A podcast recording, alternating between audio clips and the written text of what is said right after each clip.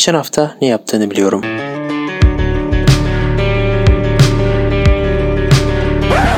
Emre Yasin Yılmaz, Mert Celil Özdin.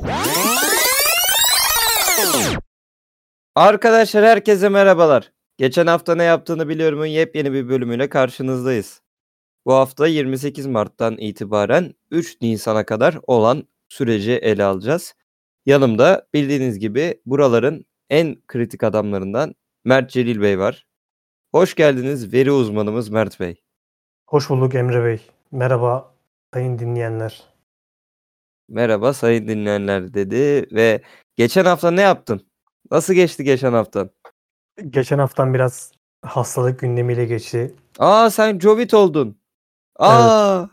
Evet. Vakalar, vakalar artıyor diyorlardı. Gerçekten de insan başına geldiği zaman anlıyor. Biz buradan aşı maşı konuşuyorduk kaç haftadır. Adamın başına geldi. Nasılsın?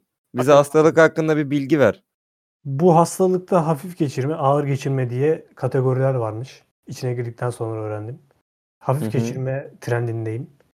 Ve işte bir kutu ilaç geliyor toplamda.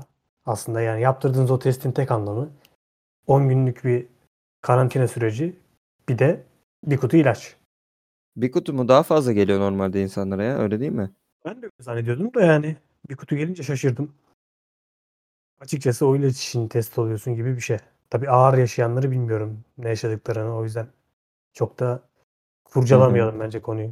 Yanlış bilgi veririz falan. E, şu an neyin var mesela? Bize biraz açıklarsan.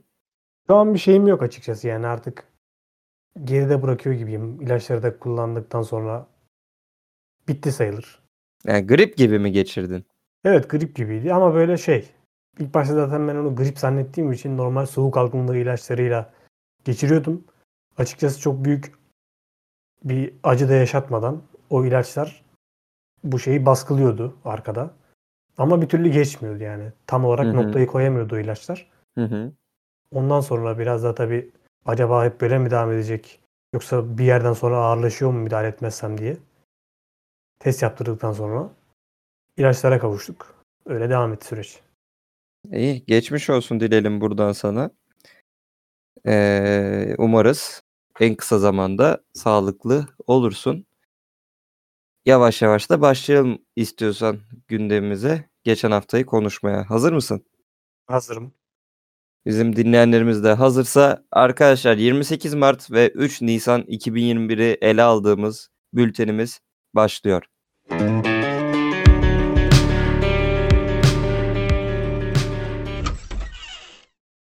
Evet, öncelikle 28 Mart Pazar. 28 Mart Pazar'a şöyle bir bakacak olursak geçen haftanın kritik isimlerinden biri var birinci olarak. Kürşat Ayvatoğlu 200 binden fazla aranarak 28 Mart Pazar'ın birinci aranılan konusu olmuş.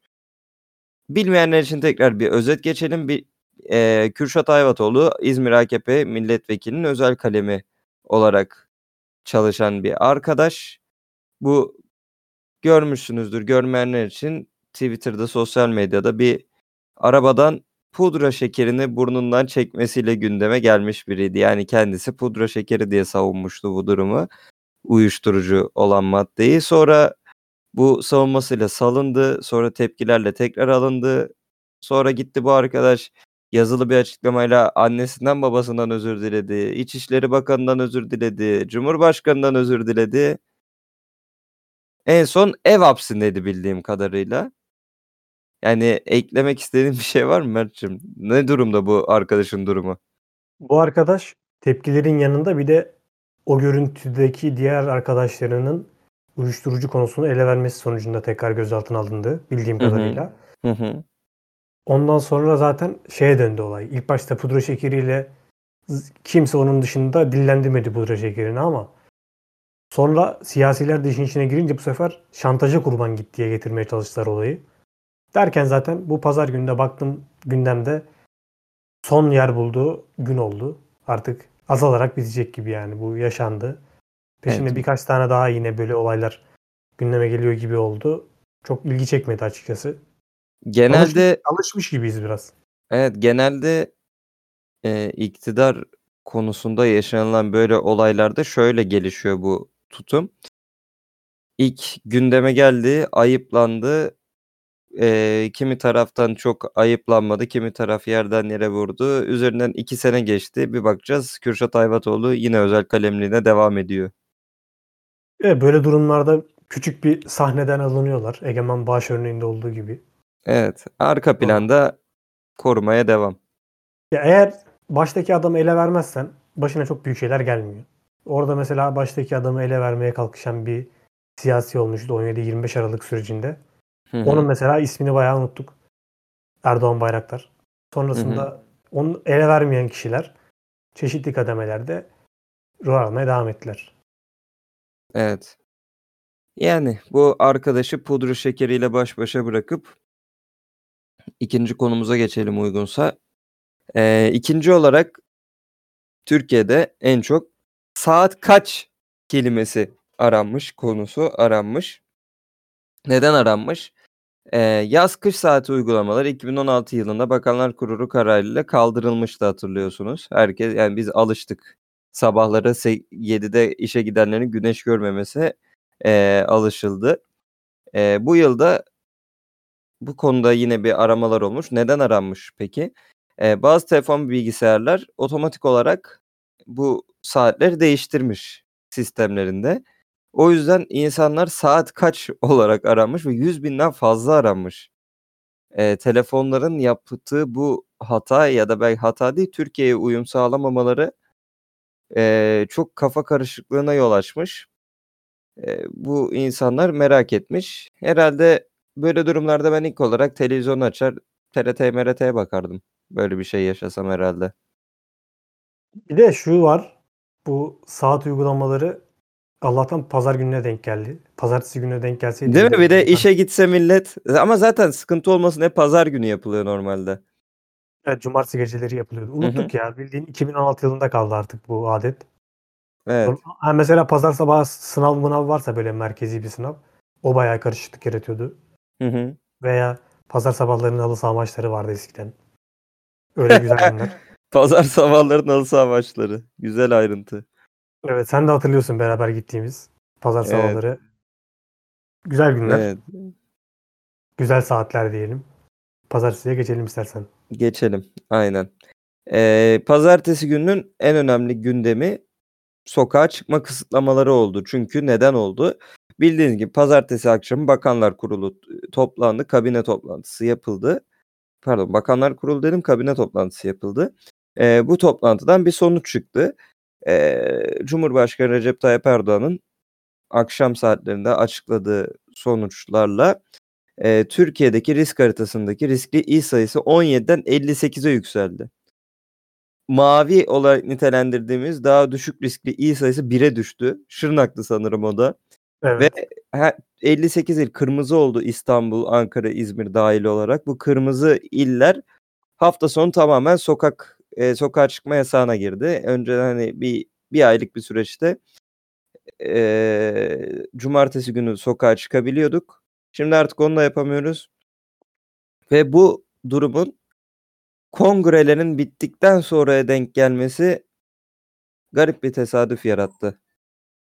Tesadüf mü diyelim? Tesadüf diyelim. Bir de şey oldu şimdi. Yüksek riskli ve riskli diye iki grup vardı tepede.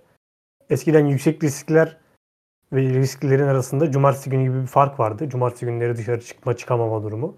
Ama artık riskli kategorisindeki ikinci sıradakiler de hafta sonu komple sokağa çıkma kısıtlamasına dahil edildi. Hı hı. Yani pazartesi günlerinin bir ekran klasiği oldu artık. Evet, yani işte eee, sıkıntısı şimdi bir ay önce ilk kez haritalar yayınlandı. Dediler ki 2 haftada bir yayınlanacak.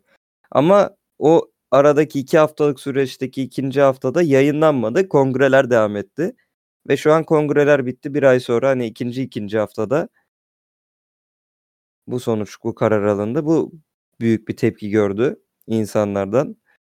Eee, şöyle sadece bu karardan muhtemelen sonra diye hatırlıyorum. İlk pazartesi günü yayınlanmadı. Halı sahalar açıldı.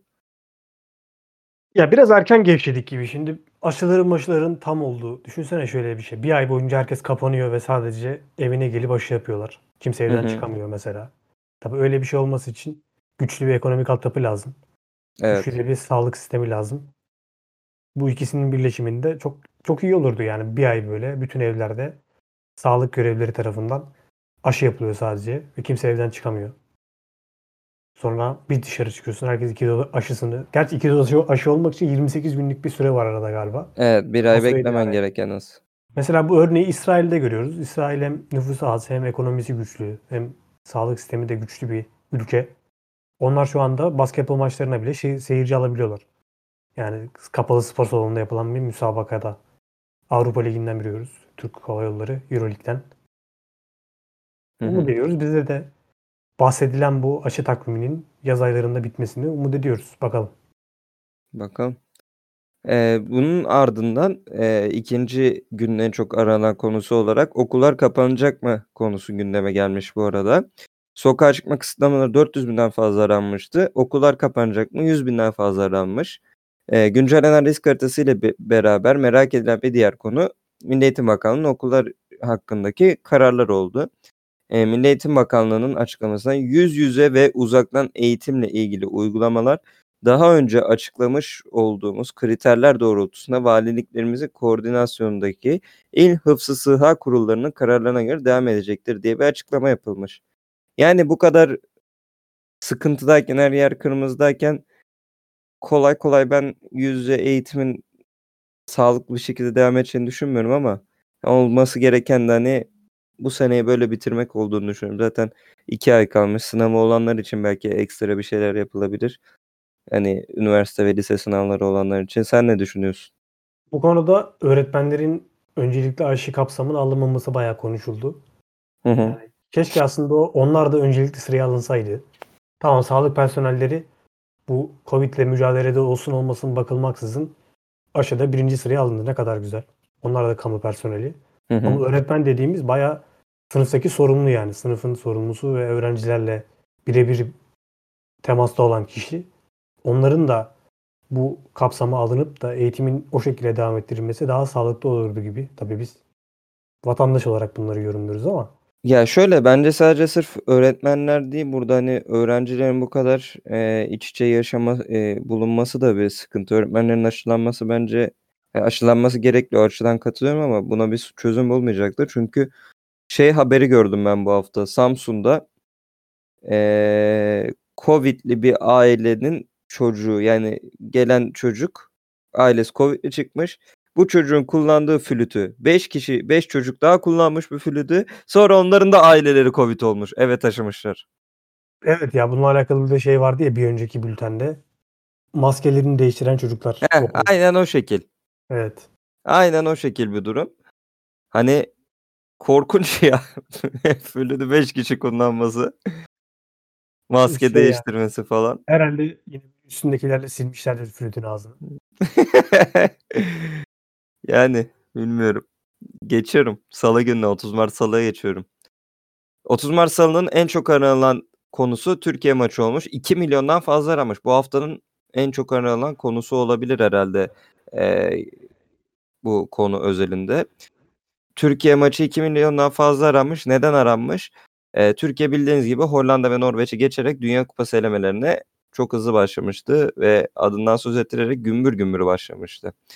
E, 6 puanla geçirdiği bu süreçte Letonya ile karşılaştı. 97 senedir Letonya karşısında galibiyet alamayan milli takım maalesef bu maçta da galibiyet alamadı. İlk başta 11.500 seyirciyle oynanacağı açıklanmıştı bu maçın. TRT Spor'dan yayınlanacağı açıklanmıştı. Sonra e, bu Tayyip Erdoğan yaptığı açıklamaların günü sabah bu iptal edildi. Seyircisiz olarak karar alındı ve akşamı zaten ek yasaklar duyuruldu ve maç TRT 1'de yayınlandı. Karşılaşma 3 3-3 sona erdi. Türkiye önde götürdüğü mücadelede garip goller yedi. 3-3 bitti ve 97 sene sonra bozulması beklenen bu geleneği bozamadı Türkiye. Şenol Güneş en son 2000, e, 2004 Euro e, 2004 elemelerinde Letonya'ya kaybederek gitmişti yanlış hatırlamıyorsam milli takımdan. O zaman da kaybetmişti. Bu zaman da yenemedik. Hayırlısı olsun. Ne diyeyim sen izledin mi maçı? Yok ben izlemedim maçı. Özetini izledim sadece. Bir de bayağı bas şey vardı. Beklenti vardı Türkiye üzerinde. Beklenti biraz patladı gibi oldu. Yani 3-3'lük beraberlik. Letonya bir de önceki maçlara bakıyorsun Hollanda ve Norveç dünyada sivrilen takımlar yani. Letonya'da 97 yıldan bahsediyorsun da Letonya'nın kuruluşu zaten 1918. Yani o kadar yeni bir ülke ki aslında. Ya şöyle eee, grubun en önemli iki takımı Hollanda ve Norveç hani onları bunlar arasında bir liderlik, bir ikincilik savaşı olacağını düşünüyorsun. Sen bu iki, ikisini yeniyorsun. İkisini yendikten sonra hani en zorları geçtin. Denizi geçtik, okyanusu geçtik, derede boğulduk. gibi bir şey oldu evet. Üç üçlük beraberlik de Biz- bir maç olmuş. Biz burada mı konuşmuştuk? Eee, bilmiyorum ya da ben başka da konuşmuş olabilirim. Herkesin genel kanısı biz Türkiye büyük maçlarda iyi oynar, küçük maçlarda puan kaybeder diyordu. E, Genel olarak insanlar ve öyle de oldu. Evet biraz malum ilan olmuş. Ne diyelim geçmiş olsun. Küçük bir Daha- yol kazası. Evet daha çok var. Daha hemen 2-3 maçta olunacak, kararlanacak şeyler değil de daha çok var bu elemelerin sonucunda. Çünkü Katar Dünya Kupası 2024'te. 2024'te değil mi? Yanlışım yok. 2022'de mi? 22'dir herhalde. 22 22 pardon 2022 2022'de Ee, daha bir senelik bir periyodumuz daha var. Bakalım. Devam ediyorum. Ee, günün ikinci en çok aranan konusu Masumlar Apartmanı olmuş. Masumlar Apartmanı neden aranmış? Salı akşamları çok yüksek derecede izlenen bir dizi Masumlar Apartmanı. İzliyor musun? Yok izlemiyorum. Ben de izlemiyorum ama eee, Türkiye maçı nedeniyle Masumlar Apartmanı eee, yayınlanmadı. TRT Spor'dan yayınlanacak diye konuşmuştuk ilk olarak eee dizi şey f- maçın. Sonra TRT 1'e alınınca eee, yeni bölüm bir hafta sonra sonrasına kaldı. Masumlar Apartmanı izleyenleri hani merak ettiler herhalde. O yüzden bu kadar çok arandı ve bu diziyi gerçekten benim çevremde de çok kişi izliyor. Çok da eee, beğenilen bir dizi. İnsanların bayağı takip ettiği bir dizi. O yüzden 500 binden fazla aranması gayet iyi bir rakam bir dizi için. Neden Ya- yayınlanmadı? Dijitalin bu kadar yükseldiği televizyon dizi piyasasında böyle bir dizinin sivrilmesi de tabii dikkat çekici. Yani şu anda dijital yükseldikten sonra bayağı diziler 3 hafta 4 hafta süre biçilip bitirilen diziler haline geldi. Evet evet zaten Bu ama bayağı insanları ekran başına kilitleyen tabiri vardır ya. Öyle Hı bir hı. dizi. Her ka- her kanalda artık bir dizisi tuttu gibi kaldı zaten. O dijitale boyun eğmeyen bir diziyle falan ayakta duruyorlar. TRT1'in de o Amiral dizisi bu oldu. Düşünüyorum başka nerede ne var diye de Kanal D'de Sadakatsiz falan var. ATV'yi bilmiyorum. Fox'ta bir şeyler var.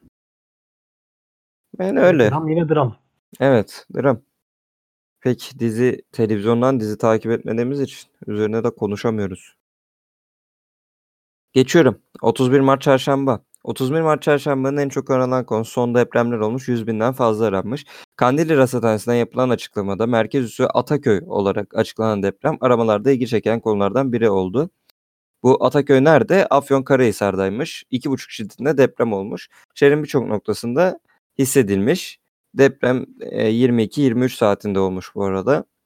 Yine Türkiye'ye bir deprem hatırlatma depremi. O tarafta bir de özellikle. Neyse Yani- küçük küçük bir deprem şiddeti Evet. olduğu için yani burada şu, şu ilginç bilgiyi verebiliriz mesela. Afyon adı verilen ilçe aslında Afyonkarahisar. Afyonkarahisar'ın kısaltması olarak da kullanıyormuş Afyon. Ben de bu konu vesilesiyle öğrenmiş oldum. Hani bu Türkiye'de şey var ya Mersin, İçel, Kocaeli, İzmit ilişkisi. Başka hangi Hmm. illerde vardı? Afyonkarahisar, Afyon ilişki, ilişkisi de buymuş yani. Afyonkarahisar aslında ilin kendisi, şehrin kendisi. Afyon'da merkez ilçe. Veya da Hmm. Afyonkarahisar'ı kısaltmak için kullanılan bir il adıymış. Anladım. Anladım. Geçmiş olsun diyelim biz de. Hani biz bu program başladığımızdan beri her hafta neredeyse bir küçük deprem hatırlatması, zaman zaman büyük deprem hisleriyle konuşmalarımız oldu. Bilmiyorum. Bunun hala şu an deprem olsa kaçımız bunu dinleyecek ve biz konuşabileceğiz mi? Evlerimiz ne durumda olacak hiçbir fikrimiz de yok. Özellikle çözü- İstanbul'da. Evet özellikle İstanbul'da ve bunu eee, çözümü yapılacak şeyler de göremiyoruz. Bilmiyorum.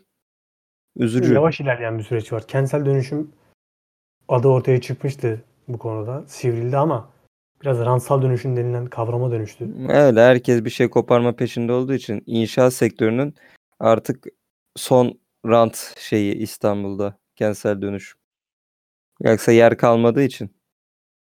Yani Geçiyorum. Ee, 31 Mart Çarşamba'nın en çok aranan ikinci konusu Enes Ünal olmuş. Enes Ünal kimdir? İspanya'nın La Liga takımında, e, La Ligası, e, İspanya'nın La Liga liginde, futbol liginde Getafe takımında forma giyen milli futbolcumuz Enes Ünal La Liga hesabından paylaşılması günün dikkat çekici bir konusu olmuş. Neden paylaşılmış? Enes Ünal La Liga'da 19 gol atmış. Toplamda E, şu ana kadar. Evet. Şu ana kadar La Liga'da bulunduğu sürede 19 gol atmış ve Arda Turan'ı geçerek en çok gol atan ikinci Türk futbolcu konumuna yükselmiş. Ee, bu alanda direkt mesela ben de düşününce ikinci deyince birinci kim deyince aklıma direkt Nihat Kahveci geldi. Ee, Real Sociedad ve Villarreal formaları giyen eski milli futbolcumuz Nihat Kahveci 75 gol atmış La Liga'da. Kovacevic Nihat ikilisini hatırlıyorum ben de direkt Real Sociedad'da oynadıkları. Gerçekten takır takır gol atan makinelerde. Enes Ünal da bu arada performansıyla büyük beklentiler vardı kendisinden. Yani Manchester City yaptı, Belçika'da oynadı galiba yanlış hatırlamıyorsam. Ee, Bursa'dan başlayan bir kariyeri var. Villarreal'de de oynadı kendisi İspanya'da. Yani böyle bayağı bir gezdi. Ama bilmiyorum performans açısından bence bir hayal kırıklığı var. Yurt dışında kendini ge- sürekli geliştirmeye çabalaması güzel bir şey ama o beklenilen gol Sıçramayı yapamadı. makinesi sıçramasını yapamadı. Evet. Evet ama yani karakter olarak iyi bir futbolcu Enes Ünal. Yani bildiğimiz kadarıyla kendini kültür anlamında da yetiştirmeye çalışan yeni jenerasyon bir futbolcu yani. Hı hı. İşte bunu Ya şey- taşlandırırsa yani. Şey diyorlardı zaten. Kitap okuyacağı kadar gol atsın diyorlardı. Mesela hani direkt konu bu olur aslında ama sağ sonuçlarıyla bunu taşlandırırsan ya dört dörtlük bir futbolcu haline gelirdin herhalde. Yani eee, doğru söylüyorsun. Enes Ünal bir de milli takıma seçildiğinde de ben biraz eleştirmiştim. Bu adam ne yaptı ki? Ne yapıyor da yani ne kadar oynuyor da milli takıma seçildi gibi ama bilmiyorum çok bir dediğim gibi beklenen performansı gösteremedi. O yüzden City'den gönderdiler zaten. O performans sergilese City'de de zaten devam ederdi. Ya sıçrama kelimesi herhalde yine burada bu konuyu özetleyen bir konu. Enes Ünal'dan Evet. beklediğimiz şey sıçrama. Evet doğru söylüyorsun. Geçiyorum. 1 Nisan Perşembe günü. 1 Nisan Perşembe günü en çok aranan konusu 1 Nisan şakaları olmuş. 200 binden fazla aranmış.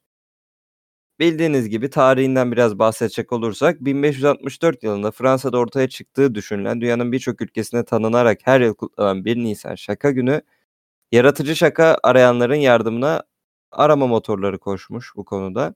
Ee, 1 Nisan şaka gününde. Yani şaka yaptın mı birine? Yok ya onlar biraz ilkokul lise zamanlarında. Geçti mi bizden? Öyle Evet, diyorsun şey- ama Ya şöyle bir klişe vardı Emre.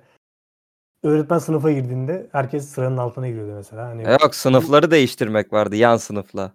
bak o gü- o güzel de yani şey çok kötü ya. Sıraların altına giriyorsun ve yani öğretmen girince bir de kıkırdamalar var zaten. Öğretmen bir giriyor. Ha şaka oldu.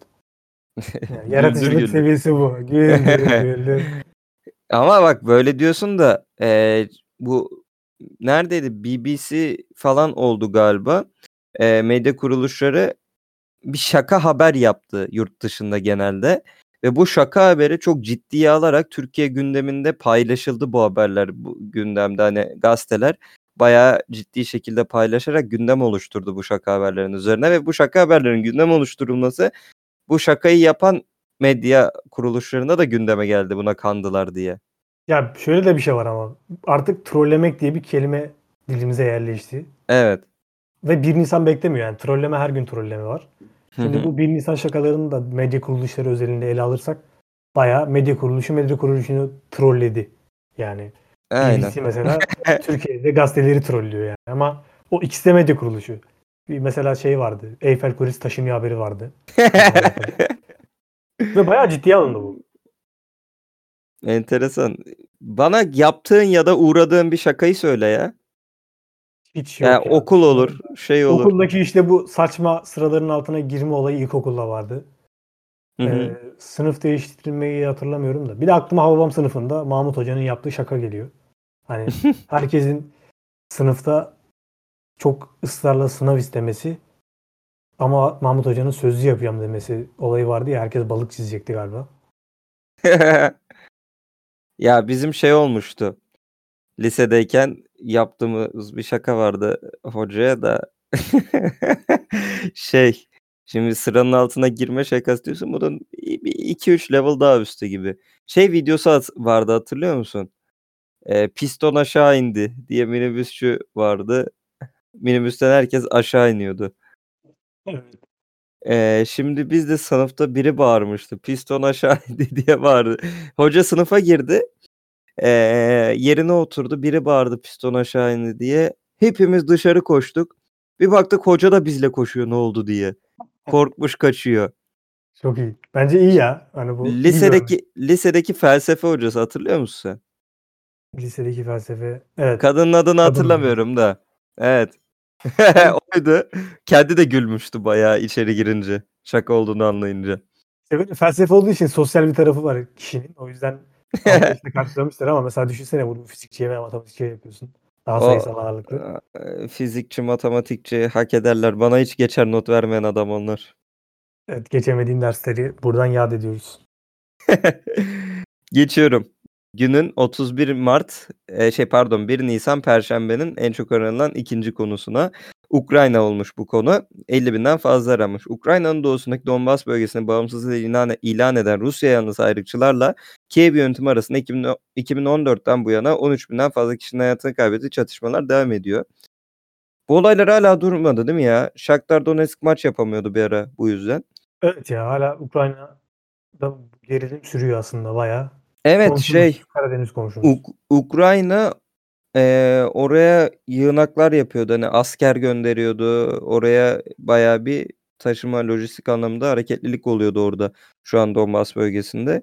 Rusya'nın biraz Ukrayna'yı kontrol etmek istemesi ve Ukrayna'nın buna karşı çıkması böyle bir sert bir durum eee, yaratıyor. Bayağı bir savaş oluyor orada nereden baksan. Eee, Türkiye ve dünya kamuoyunu yakından ilgilenen konuyla ilişkin açıklama yapan Rusya Dışişleri Bakanı Sergey Lavrov da Donbas'ta yeni savaş başlatma girişimlerinin Ukrayna'nın bölünmesine yol açabileceğini söyledi. E zaten büyük ihtimal istedikleri bu. Şey Yani. Rusya'nın Karadeniz'e inme şeyi yolu.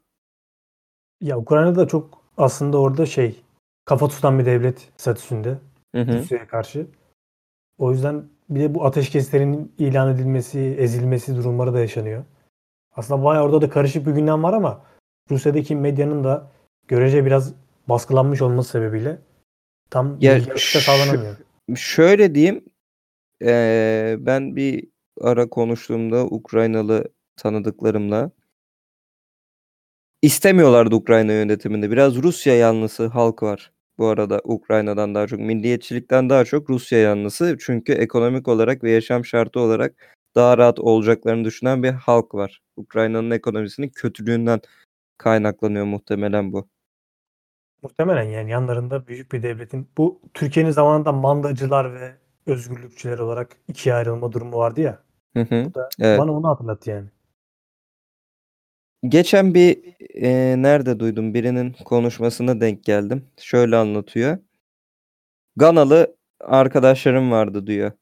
Gana sömürge olmasa sömürgeleşmesinin iyi ki sömürgeleştik diye anlatıyorlarmış. Biz sömürge sayesinde İngilizce biliyoruz, Fransızca biliyoruz ve dünyanın her yerine vizesiz seyahat edebiliyoruz ve ülkemizde döviz fazla. Bu bundan dolayısıyla paramız iyi diye bahsediyorlarmış. Eee, garip bir bakış açısı değil mi? Ama milliyetçilik akımları oraya kadar ulaşmamış yani. Milliyetçilik Yani. gibi Fransa'da ortaya çıkan, Avrupa'da yayılan bir akım. Avrupa'dan da hani maksimum ulaştığı nokta işte bu herhalde Özbekistan sınırlarıdır yani veya Afganistan'a kadardır. Oradan sonrası zaten başka bir dünya yaşıyordu. Hindistan olsun, Çin olsun. O Arap bir şey yarımadası, alt taraf Afrika kıtası yani. Zaten o zamanlar bu akımlardan uzak kalacak kadar uzak yerlerdi. Bir de o günkü şartlarda baya zaten şeydi. Himaye altına alınmışlardı yani. O yüzden normal karşıladım bu Gana'nın bakışını. Gana, dedim, Gana dediğimiz yer yani bayağı Güney Atlas Okyanusu'nda bulunan, kıyısı olan, Hı hı. Avrupa'dan bayağı uzak bir yer. O Evet. yüzden çevresindeki ülkelere de bakınca herhalde kendilerine şükrediyorlar ki böyle bir açıklama gelmiş. Doğru söylüyorsun. Yani Afrika bildiğimiz gibi yeraltı zenginlikleri olan ama yönetme konusunda sıkıntılar çeken bir kıta. Ülkeleri de barındırıyor kendi içinde. Yani Geçiyorum. 2 Nisan Cuma'ya. 2 Nisan Cuma Süper Lig aranmış en fazla. 500 binden fazla aranmış. Milli maç haftası bitti. Milli maçlarda 3 tane maç yapıldı ve Süper Lig geri geldi. Puan durum fikstür, puan durum ve fikstürler, takımlardan haberler en çok aranan konu olmuş Cuma günü. Muhtemelen kimin maçı ne zaman, bu ma- bugün hangi maç var? Ee, Galatasaray'ın durumu, Beşiktaş'ın durumu, Fener'in durumu biraz arandı. Zaten Galatasaray haftaya puan kaybederek başladı. Trabzonspor'da puan kaybederek başladı. Galatasaray Hatay'a 3-0 yenildi. Rezil bir oyun vardı dün. İzledim. Galatasaray hakkında çok konuşacak bir şey yok. Trabzon'u izlemedim ama Beşiktaş- de var zaten. Evet eee, orada konuşalım o zaman. Geçiyorum. Otizme. Eee, otizm nedir? Aranmış. Cuma gününün en çok aranan konusu olmuş. 50 binden fazla aranmış. Eee, çünkü neden? 2 Nisan Dünya Otizm Farkındalık Günü'ydü. Bunun üzerine eee, tüm dünyada bilinen bugün de- hakkında paylaşımlar yapıldı. Eee, farkındalık yaratıldı. Eee, çözümler yaratmak amacıyla Birleşmiş Milletler tarafından bugün tanınmış bu duruma. Eee, bu farkındalık yaratılmış. Eee, Ve daha çok yeni 2008 yılında. Evet 2008 hani 13 yıl olmuş. Bilmiyorum. Eee, otizm spektrum bozukluğu ya da kısa adıyla otizm e, doğuştan gelen ya da yaşamın ilk yıllarında ortaya çıkan karmaşık bir nöro gelişimsel farklılıktır. Otizmin beynin yapısının ya da işleyişini etkileyen bazı sinir sistemi sorunla- sorunlarından kaynaklandığı düşünülmekteymiş. Yani böyle günleri ben e, farkındalık açısından önemli buluyorum. Down sendromlar günü falan da e, önemli. Yani a- 365 gün bunun farkında olmalıyız da olmayanlar için ve hayatında dikkat etmeyenler için bunlara böyle günlerde karşılarına çıkan bir haber, yapılan bir etkinlik ya da gördükleri bir fotoğraf ha, kar- onlara yeni bir farkındalık e, yaratabileceğini düşünüyorum insanlara. Evet Türkiye'de de Tohum Otizm Vakfı önderliğinde bu etkinliğe, bu farkındalık gününe katılım Hı hı. sağlanıyor. Hatta Mavi Işık Yak, Otizme Mavi Işık Yak hashtag ile ve bununla alakalı paylaşımlarla, video paylaşımları tanınan simalar tarafından bugün de ortaya çıkıyor. En azından dediğimiz gibi yani 365 gün olmasa da bir günde böyle bir durumun olduğu, böyle insanların varlığından haberdar olmak da güzel. Evet. Yani dikkat etmemiz gerekir böyle şeylere. Eee, farklılık da farklılıktır. Yani onlarda farklı olmak bir sıkıntı yaratacak bir şey değil. Devam edecek olursak 3 Nisan Cumartesi'ye gelelim. 3 Nisan Cumartesi'yi tek başlık altında eee, aldık.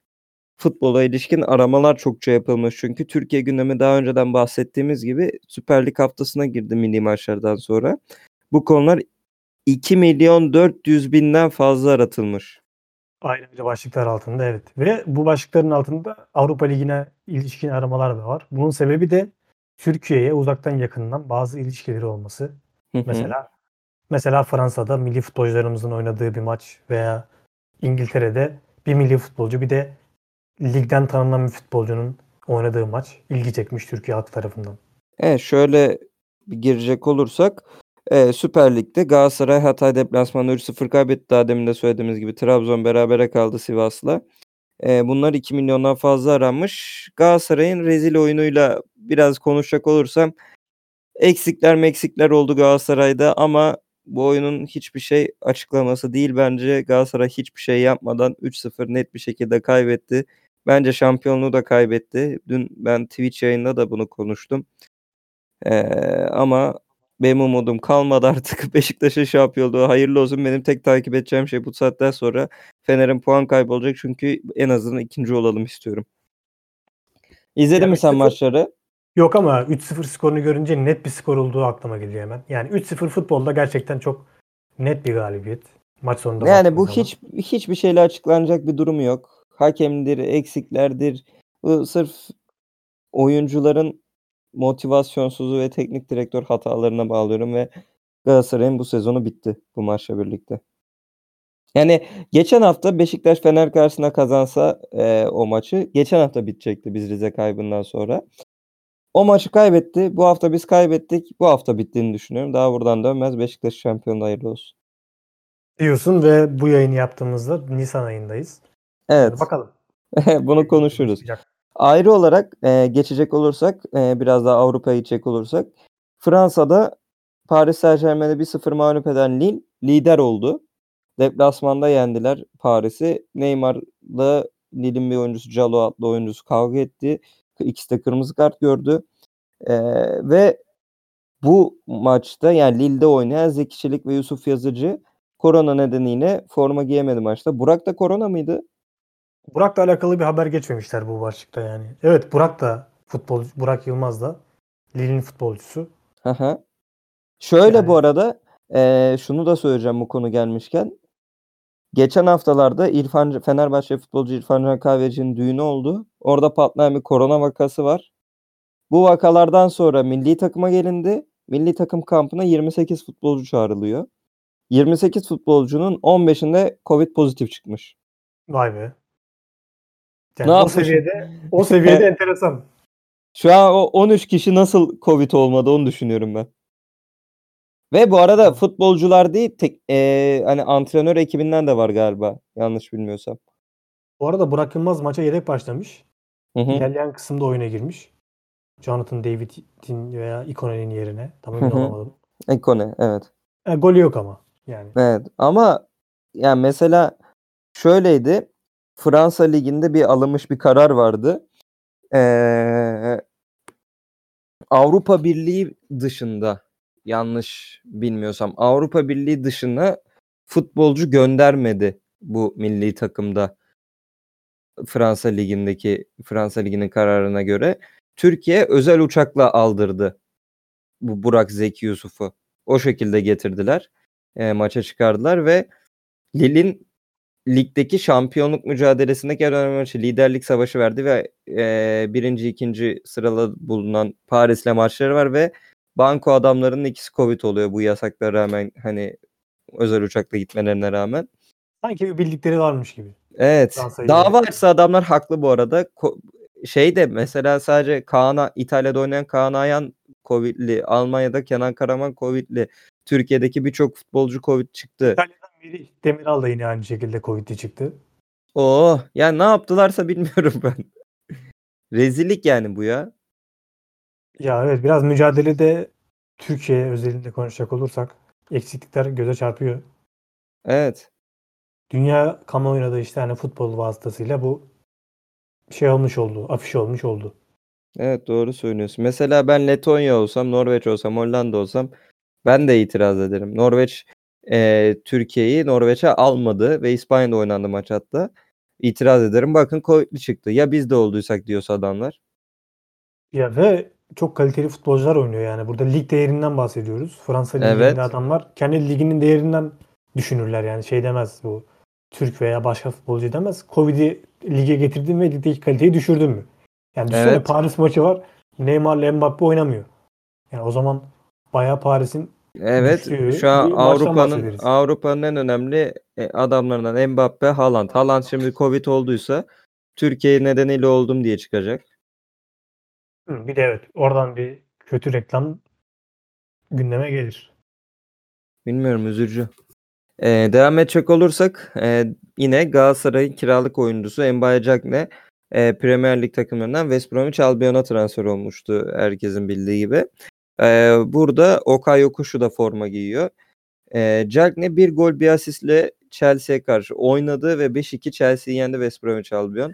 Bu da çok aranmış Cagne nedeniyle ve West Bromwich küme düşme hattındayken Chelsea'nin e, yukarılarda seyretmesi ve 5-2'lik bir skor çok sürpriz olarak algılandı ve Cagne'nin iyi performansı Galatasaray taraftarlarını da mutlu ediyor. Çünkü satın alınıp Cagney'den biraz kurtulmak istiyor herkes ve iyi bir paraya gitmesini istiyorlar. West Brom bildiğim kadarıyla da West Bromwich Albion ligde kalırsa daha fazla paraya gidecek. Küme düşerse daha az para gidecek. O yüzden biraz Galatasaray taraftarları bu nedenle West Bromwich Albion tutuyor bu konuda. Böyle yarı milliyetçi bir yaklaşım senin dikkatini çekmiştir. Yani İngiltere'de mesela Manchester City lider ama Hı hı. Manchester City'ye ilişkin arama göremezsin veya Almanya'da zaten Bayern Münih var ve dünyanın şu anda konuştuğu bir takım. Hı hı. Onlarla alakalı da arama yok. Ama mesela Cagne artık Türkiye tarafından kanıksanmış. Ee, onun oynadığı bir maç dikkat çekiyor ve ilgiye sebep oluyor. Hı Aynı şekilde milli futbolcular da. Yani Türkiye'den giden bir insanın dışarıdaki temsilciliği böyle vatan millet Sakarya duygularını kabartıyor bizim insanlarda. Öyle görünüyor yani. Bu aramalardan gördüğümüz kadarıyla. Çünkü baya cumartesi gününde ilk dörttü yani bu konular. İlk dördün içinde bu konular arandı. Yani ne olaylar oluyor Türkiye'de ama insanlar yakından takip ediyorlar. Acaba başka ülkelerde de bu yaşanıyor mudur? Mesela Fransa'da Evet ben de merak ediyorum ya. Bu kadar futbol konuşuluyor mu bizim kadar? Adam mesela Fransız futbolcu Türkiye'de oynuyor. İşte milli futbolcu diyelim. Fransız. Gerçi Fransız milli Türkiye'de çok oynamaz ama yani dışarıdan bir ülkenin millisi burada oynuyor. Mesela Sörlo Trabzon'da oynadığı dönemde Norveç'te çok takip ediliyor muydu? Veya Ha, aynı o şekil. Ama. Norveç belki hani çok futbolcu çıkaran bir ülke değil de şöyle sallıyorum Fransa daha uygun. Ee, kim vardı? Fransa'dan bir örnek de gelmiyor aklıma. Frank Ribery yani Türkiye'de oynamıştı bir, bir zamanlar Galatasaray'da. Ha öyle yıldız olarak düşünürsen evet. Mesela aklıma ilk gelen Galatasaray'dan Karol vardı. Valbuena vardı Fener'de. Çok dikkat ediyorlar mıydı bilmiyorum sanmıyorum. Ya ama onların da mesela düşündüğün zaman büyük liglerdeki futbol büyük liglerin büyük milli takımları oluyor haliyle. İngiltere, İtalya, İspanya. Onlardan da zaten futbolcular kolay kolay Türkiye'ye gelmiyorlar. Bir ara Guiza gelmişti mesela İspanya milli takımında zirvedeyken. Fenerbahçe'ye futbolcular gelmişti. Türkiye'de çok tutmuyor bir de ya. Ha evet bir de o biraz teknik kaçıyorlar gibi yani. Ne Negredo vardı sanki en son. Ha Negredo da vardı Beşiktaş'ta oynuyordu o zamanlar. Galatasaray'a Hesse Rodriguez gelmişti. Ama sanmıyorum ya bu kadar takip edildiğini. Mesela Türkiye'de Evet. oynayıp da şu an Fransa 2. liginde oynayan Umut Meraş sanırım ismi. Futbolcu var. Fransa 2. Hı hı. liginde oynuyor yani. Milli futbolcu. Onun bile maçları büyük ilgiyle takip ediliyordur. Evet. Şeyden haklısın. bahsetmiyorum. Yusuf Yazıcı'dan bahsetmiyorum. O zaten Trabzonluların Fransa'daki takımı haline geldi değil. Hı. Yusuf Yazıcı vasıtasıyla. Yani bu takımlar mesela biraz üstüne gidip bu konuyu biraz canlandırsalar Türkiye pazarında tabii avronun da düşük olması koşuluyla bayağı satış yapabilirler aslında yani. Ürün satışı. Ya Ve- zaten ekonomik açıdan şu an satma eğilimine geçen takımlar biraz daha kurtuluşa yakın olacak. Çünkü euro nerelere da ona dayanmışken artık bir satsan onu alacaksın. Kesinlikle yani. Türkiye için de büyük pazar Avrupa. Evet. Ve bu pazarın kalitesi de bizim milli takımımıza yansıyor aslında. Yani bugün eğer Norveç ve Hollanda galibiyetlerinden bahsediyorsak orada karşılaşmada oynayan futbolcuların %80'inin Avrupa'da oynaması aktif olarak öne çıkıyor. Yani yoksa Önder Turucu, Servet Çetin defansıyla yaptıklarımız malum. Full Türkiye Ligi'nden bir defansla. Bir yandan da Leicester'da oynayan Çağlar'ın olduğu bir defansı düşün. Evet. Zaten şu an savunma oyuncularının hani stoper olarak düşünürsen 3 adam var. Liverpool, Leicester, Juventus'ta oynuyor. 3 bankoda kimi oynatacağını bilemezsin. Kesinlikle yani bu çok altın jenerasyon diyorlar yani bazen. Hı hı. Çıkan. Bu, bu da o jenerasyonlardan bir İşte tanesi. bu jenerasyon Abi. biraz işte bu yabancı kuralının kalkmasıyla oluştu işte. Kesinlikle. Yani bu yabancı kuralından da bahsetmek gerekirse işte Türkiye'de takımların eskiden şeyi vardı. Toplam yabancı sayısı 8'i aşamaz. Ne Veya 8'i altı- 5'lere kadar düşüyor. Hatta 5 artı 2 artı 2 falan vardı. İkisi tribünde oturuyordu yabancının. Şimdi böyle olunca ne oluyor? Türk futbolcu değere biniyor. Yani yabancı çok fazla alamadığın için çeşitlilik az Türkiye'de malum. En, Çok en fazla yok. en fazla 500 bin euro alacak adam 2 milyon euroya imzalıyordu. Evet, İshak Doğan örneği var mesela Trabzonspor'da. Yani hala konuşulur bu konu. O o dönemde trend olan bir futbolcuydu. Karabükspor'da oynuyordu yani. büyük bir transfer parası ve büyük bir yıllık paraya imza atmıştı mesela. Sırf fut- yabancı futbolcu gelemediği için.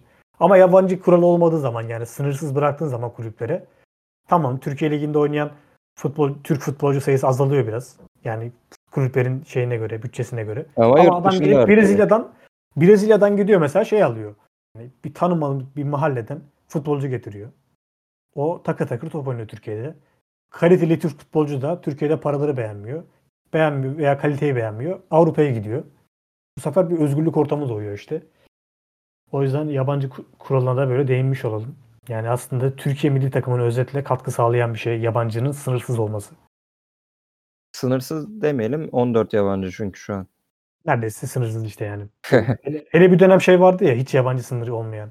Sadece ilk 11'in hepsi de 10 futbolcu mu ne yabancı olabilir gibi bir kural gelmişti. Yok şu anda öyle sadece. Ee, 14 yabancı maksimum işte kadronda bulundurabiliyorsun ama. Kademeli düşürme mi ne vardı en son gündemde. Ha, Aslında- aynen. Onu konuşuyorlardı. Covid'den erteledik dediler. Yine bu sezon sonu konuşulur bu konular. Evet gündemin sonuna geldik bu konuşmalarla beraber. Evet, evet arkadaşlar. Bu artık 3 Nisan Cumartesi'nin son konusuydu. Yavaş yavaş bitiriyoruz. Bu dakikalara kadar dinleyenlere de teşekkür edelim bu vasıtayla. Yani bu hafta da bu şekilde bitti. Geçen hafta ne yaptığını biliyorumun. Ee, 28 Mart pazardan 3 Nisan Cumartesi'ye kadar ele aldığımız bülteni sona erdi. Bizi dinleyenlere tekrar teşekkürler. Bültenimize, Aposto'da yer alan bültenimize abone olmayı da unutmayın. Her pazartesi 11'de sizlerle bültenimizi paylaşıyor olacağız. Eklemek istediğim bir şey var mı Mert'ciğim? Eklemek istediğim Aposto'nun linkinden bahsedebiliriz. Bu podcast'te link olarak bırakırsak eğer. Hı hı. Aynen İnsanlar podcast'ı veya- link olarak bırakalım. Veya Google'da bizi geçen hafta ne yaptığını biliyorum diye aramanız durumunda da ulaşabileceğinizi umuyorum. Evet Aposto geçen hafta ne yaptığını biliyorum Aposto falan yazarsanız zaten biz çıkarız. Evet. Tekrar eee, teşekkür ederek kapatalım bülteni. Kendinize dikkat edin. Sağlıklı haftalar diliyoruz. Önümüzdeki haftada geçen haftanızı burada konuşuyor olacağız. Görüşmek üzere. Hoşçakalın. Hoşçakalın. Sağlıklı haftalar.